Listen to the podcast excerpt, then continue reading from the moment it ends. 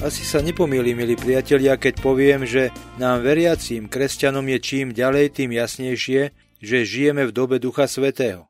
Prejavuje sa to na rozličných aktivitách, o ktorých v cirkvi pred rokmi nebolo ani len počuť. Nielen oficiálna cirkev, ale aj jednoduchí veriaci ľudia v súčasnosti cítia, že bez Ducha Svätého to v cirkvi nejde a preto on musí byť centrom ich a jej života. Ak sa tak nestane, zostaneme veriacimi bez viery. Navonok sa síce budeme hlásiť ku katolíckej kultúre, no vo vnútri budeme bez skutočného života viery a bez jej ovocia. Známy je výrok patriarchu Atenagorasa, ktorý kedysi v jednej svojej turičnej homílii porovnal, ako sa veci majú, keď v nich chýba Duch Svätý a keď naopak Duch Svätý v nich je. Hovorí, bez Ducha Svätého Boh je vzdialený, Kristus je postavou z minulosti, evanjelium je mŕtvým písmom, cirkev obyčajnou organizáciou, autorita je záležitosť nadvlády, misie sú vecou propagandy, liturgia nie je ničím iným iba rituálom a kresťanský životný štýl je otroctvo morálky. Avšak s Duchom Svätým vesmír je vzkriesený a vzdychá v pôrodných bolestiach v očakávaní kráľovstva. Je tam z mŕtvych stalý Kristus, evanjelium je mocou života, cirkev je obrazom života Trojice, autorita je službou k oslobodeniu, misie sú turícami. Liturgia je aj pamiatkou, aj pripomienkou vecí minulých a tiež predchuťou vecí budúcich a ľudské činy sú zbožstvené. Patriarch Atenagoras má určite pravdu. Bez ducha i s duchom môžeme robiť to isté. No predsa nie je to to isté. Pozrime sa preto na niektoré charakteristiky daru Ducha Svätého v našom živote, ako veriacich ľudí. Hoci ich je veľa, spomeniem aspoň dve. Prvou, snáď najvýraznejšou, je to, že Duch Svätý nie je obmedzený len na niekoľko výnimočných jedincov v rámci kresťanských spoločenstiev, ale že je vyliatý na všetkých. Svätý Peter vysvetľuje udalosti Turíc ako naplnenie proroctva Joelovho o tom, že Boh vyleje svojho ducha na každého človeka. Hovorí, ale toto je to, čo povedal prorok Joel. V posledných dňoch, hovorí Boh, vylejem zo svojho ducha na každé telo. Vaši synovia a vaše dcéry budú prorokovať, vaši mladíci budú mať videnia a vaši starci budú snívať sny.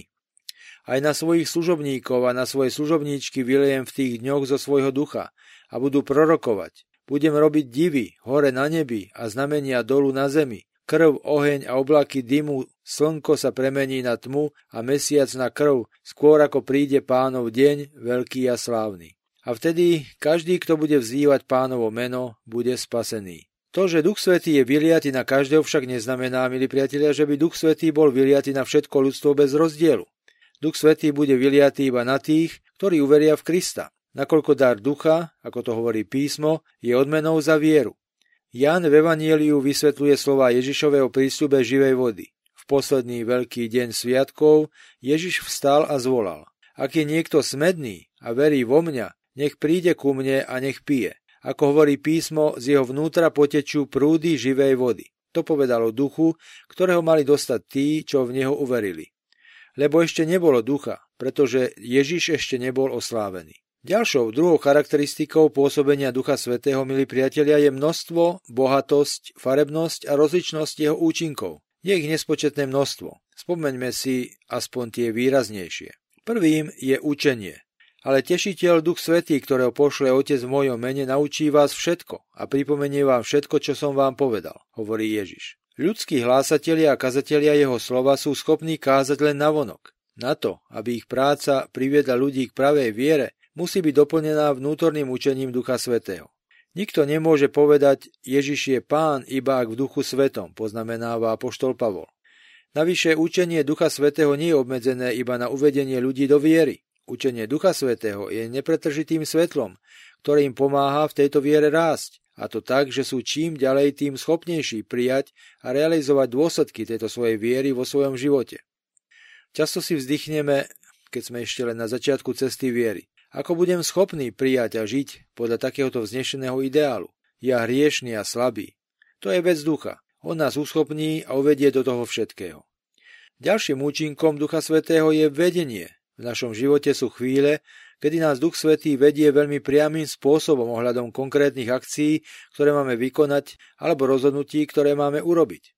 Duch Svätý napríklad priamo inšpiroval Filipa v jeho rozhovore s Etiópčanom, ktorý študoval Izaiáša. Petra zasa viedol pri jeho reakcii na pozvanie rímskeho stotníka Kornélia a Pavla, aby nešiel kázať do Bitínie, kam mal pôvodne v úmysle ísť. Ďalej tu máme posilňovanie. Vedieť, čo máme robiť, ešte nestačí k tomu, aby sme to, čo vieme, aj robili. Kresťanský život a apoštolská činnosť sú náročné a človek sám nie je schopný tieto nároky realizovať. Duch Svätý však prichádza na pomoc nám slabým a dáva nám novú, až nevídanú silu. Príkladom takéhoto posilňovania je premena apoštolov na túričný deň. Text, ktorý nám snad najplnšie predstavuje túto charakteristiku Ducha Svätého, pochádza od apoštola Pavla. Všetko môžem v tom, ktorý ma posilňuje, hovorí Pavol. Bez Ducha Svätého nie sme schopní ničoho. S Duchom Svätým však môžeme všetko. No a konečne tu máme rozliatie pocitov lásky, radosti, pokoja a mnohých ďalších v tých, ktorí ho príjmu, a tiež dar novej slobody. Veriaci, ktorí majú dar Ducha Svätého, nepociťujú žitie požiadaviek svojej viery ako bremeno, ale naopak ako niečo, čo ich naplňa dobrými pocitmi a blaženosťou. Neostáva to však len pri pocitoch. Tieto pocity produkujú aj viditeľné ovocie.